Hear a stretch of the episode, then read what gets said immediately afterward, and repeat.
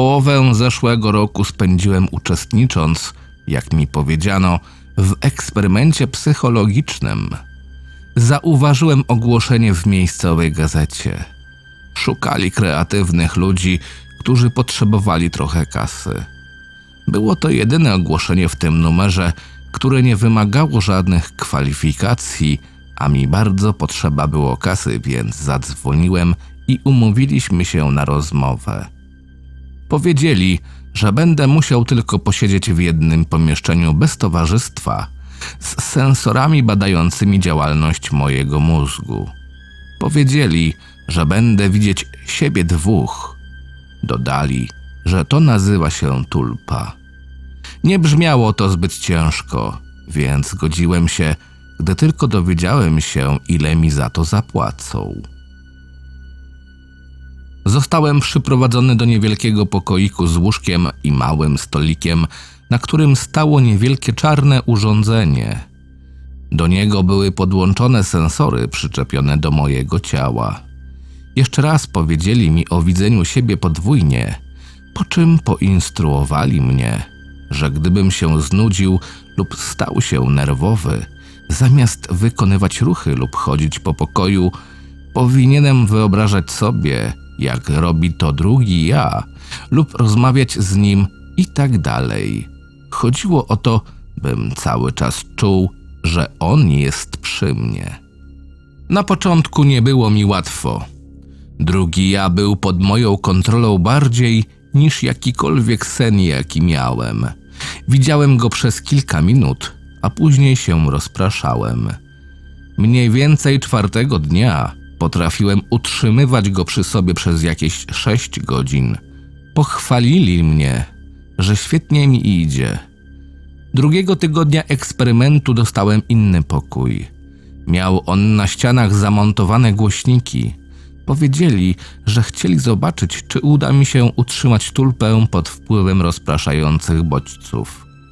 Muzyka, a raczej dźwięki płynące z głośników były niesharmonizowane i pełne dziwnych zakłóceń. Trochę utrudniały mi wywołanie tulpy, ale jakoś mi się udało. W następnym tygodniu zaczęły się robić jeszcze dziwniejsze, pełne wrzasków, sprzężeń zwrotnych, dźwięków podobnych do wybierania numeru przez modem, głosów w jakichś dziwnych językach. Wyśmiałem to. Wtedy byłem dobry w tulpie. Po jakimś miesiącu zaczynałem się nudzić. Aby nie oszaleć, zacząłem rozmawiać z drugim mną, grać z nim w kamień, papier, nożyce i tak dalej. Wyobrażałem sobie też, że żongluję, tańczy breakdance lub cokolwiek sobie wymyślę. Spytałem eksperymentatorów, czy fakt, że jestem debilem, jakoś wpłynie na wyniki badania, ale powiedzieli, żebym się nie przejmował. Tak więc ja i drugi ja rozmawialiśmy, graliśmy i przez jakiś czas nawet sprawiało mi to przyjemność. Ale wtedy zrobiło się nieco dziwnie. Mówiłem mu pewnego dnia o swojej pierwszej randce, a on mnie poprawił. Powiedział, że zamiast żółtej, jak powiedziałem, koszulki, moja dziewczyna miała wtedy zieloną. Zastanowiłem się przez chwilę i okazało się, że faktycznie tak było. Trochę się przestraszyłem i powiedziałem o tym naukowcom. Odpowiedzieli mi, że z pomocą wytworu swego umysłu uzyskuję dostęp do podświadomości i właśnie podświadomie zauważyłem, że się pomyliłem. To, co uważałem za straszne, okazało się wspaniałe. Poćwiczyłem trochę i okazało się, że mogę zadawać pytania tulpie i uzyskiwać odpowiedzi od podświadomości. Mogłem nawet cytować co do litery całe strony książek przeczytanych lata temu. Potrafiłem sobie przypomnieć rzeczy, które uczono mnie jeszcze za czasów liceum. To było naprawdę świetne. Wtedy zacząłem używać tulpy poza ośrodkiem badań. Na początku robiłem to rzadko, lecz byłem do niego już tak przyzwyczajony, że zaczęła mnie dziwić jego nieobecność. Kiedy się nudziłem, przywoływałem drugiego siebie. Później robiłem to coraz częściej. Śmieszyło mnie, że mam niewidzialnego przyjaciela.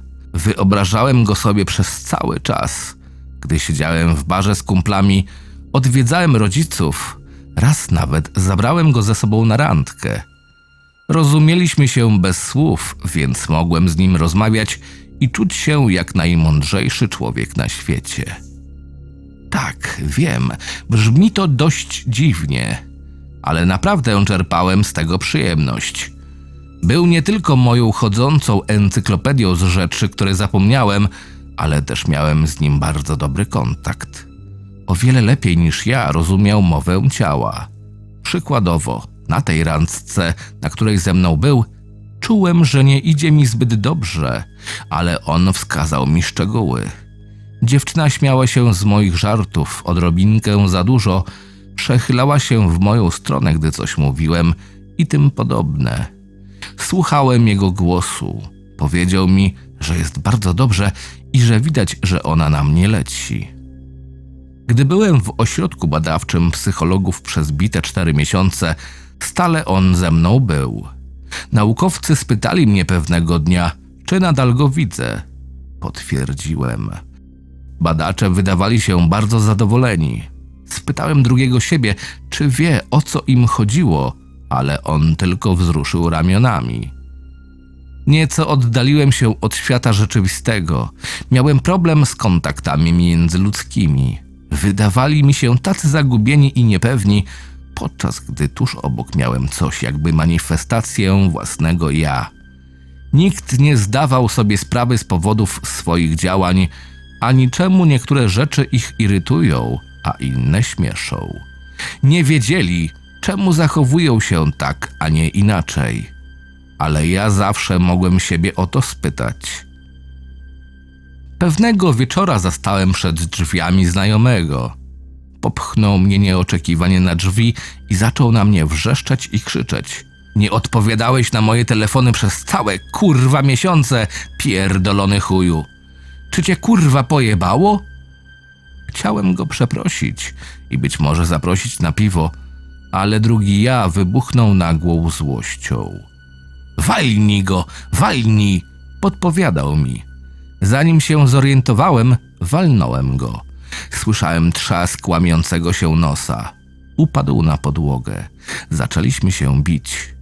Jeszcze nigdy nie czułem takiej wściekłości.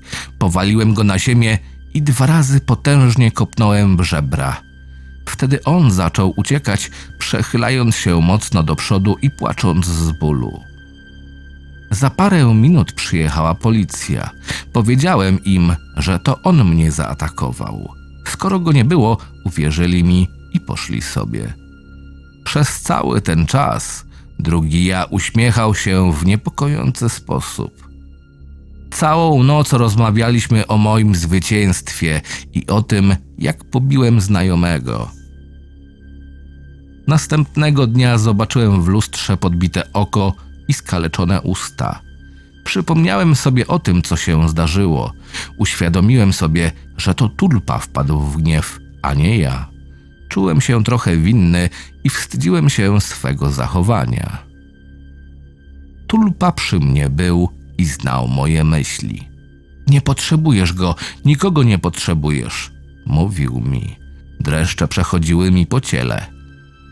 Opowiedziałem o tym naukowcom, ale oni mnie tylko wyśmiali.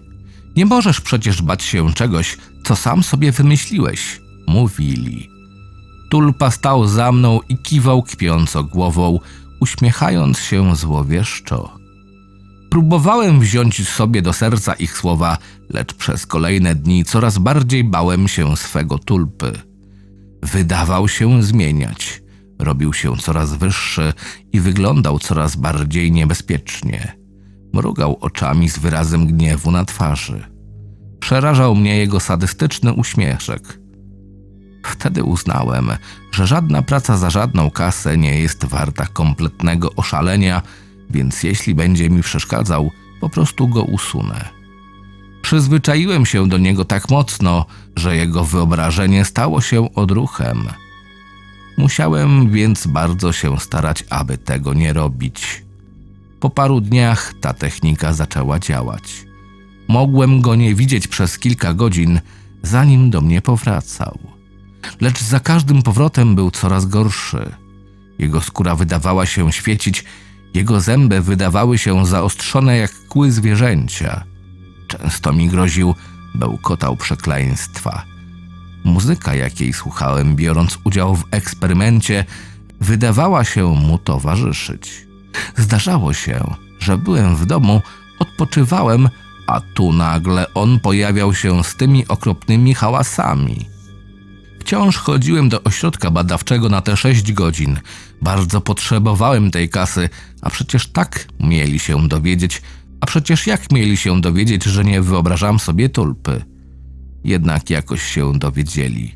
Pewnego dnia, po jakichś pięciu i pół miesiącach od dnia, gdy przyszedłem po raz pierwszy do ośrodka, dwóch potężnych facetów chwyciło mnie za bary i powstrzymało przed wyjściem. Ktoś w fartuchu zrobił mi zastrzyk. Obudziłem się w pomieszczeniu, gdzie wcześniej brałem udział w badaniach. Byłem przywiązany do łóżka. Z głośników leciały te dźwięki. Drugi ja stał nade mną, śmiejąc się. Nie przypominał już zbytnio postaci ludzkiej. Jego kończyny były poskręcane na dziwne sposoby, a jego oczy wyglądały jakby nie żył. Był ode mnie o wiele wyższy, lecz pochylał się nade mną. Paznokcie jego powykręcanych rąk wyglądały bardziej jak szpony. Krótko mówiąc, bałem się go jak cholera. Próbowałem go usunąć, ale nie potrafiłem się skupić. Cały czas się śmiał, przyklejając do mojej ręki wenflon. Starałem się uwolnić, ale prawie w ogóle nie mogłem się ruszyć. Chyba napełniają cię czymś dobrym. Jak się czujesz? Pewnie trochę ci się pierdoli we łbie. Mówił do mnie, pochylając się nade mną coraz niżej. Zacząłem się krztusić, czując jego oddech. Śmierdział zepsutym mięsem. Próbowałem się skoncentrować, ale nie potrafiłem go odpędzić. Następne miesiące były okropne. Co jakiś czas ktoś w kitlu przychodził i robił mi zastrzyk lub wpychali do ust tabletkę. Cały czas byłem zdezorientowany, miałem halucynacje, wizje. Cały czas drugi ja stał przy mnie i się ze mnie śmiał. Był częścią moich wizji, wydawało mi się nawet, że to on je tworzył. Widziałem w nich swoją matkę, jak stoi w tym pomieszczeniu i mnie opieprza, a ja podrzynam jej gardło w strumieniach krwi. Te wizje były takie prawdziwe, że mogłem nawet poczuć smak tej krwi. Naukowcy nie rozmawiali ze mną. Błagałem, krzyczałem, miotałem przekleństwa, żądałem odpowiedzi, ale nigdy się do mnie nie odezwali. Być może rozmawiali z moim tulpą. Nie jestem tego pewien, ale pamiętam jak z nim rozmawiali – choć oczywiście mogły być to tylko halucynacje. Zacząłem utwierdzać się w przekonaniu, że to on jest tym prawdziwym mną, a ja tylko wytworem jego umysłu.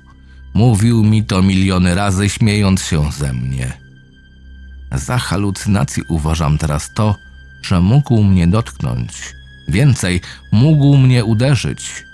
Często mnie popychał i bił, gdy uznał, że nie poświęcam mu wystarczająco dużo uwagi. Raz nawet złapał mnie za jądra i ściskał coraz mocniej, dopóki nie krzyknąłem, że go kocham. Kiedy indziej drapnął mnie po ręce swoimi szponami. Do dziś mam po tym bliznę. Zazwyczaj staram się do siebie przekonać, że po prostu się zraniłem, a jego drapnięcie to tylko halucynacje.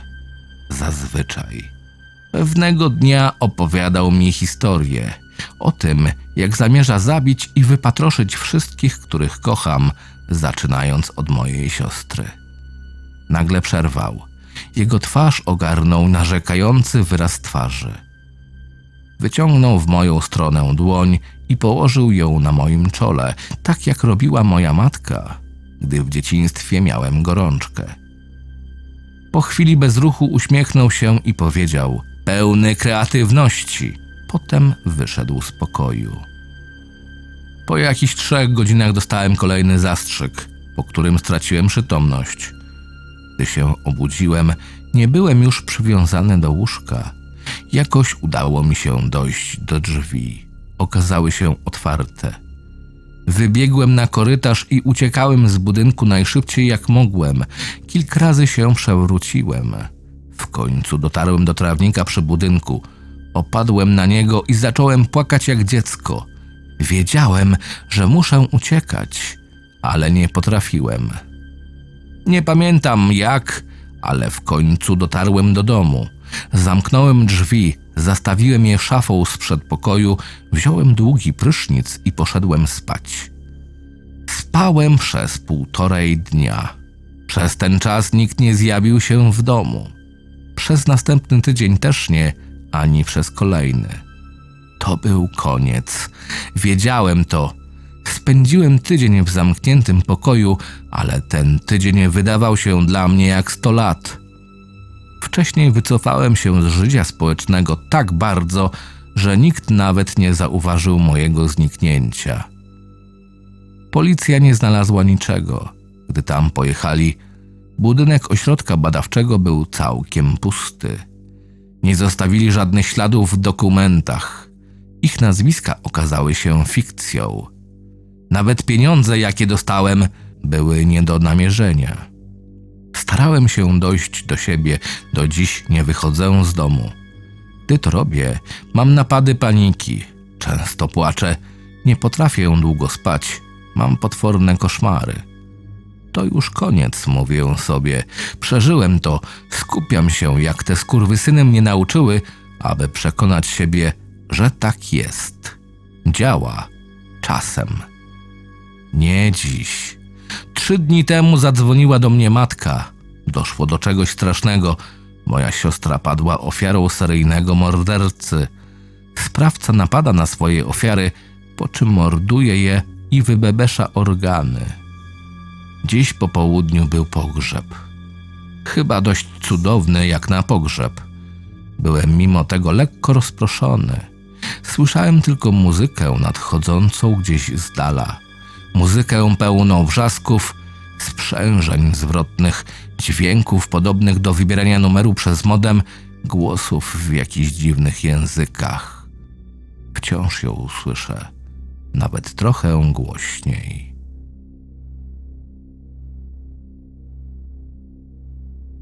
Czytał Krystian Kieś. Zapraszam do subskrypcji mojego kanału.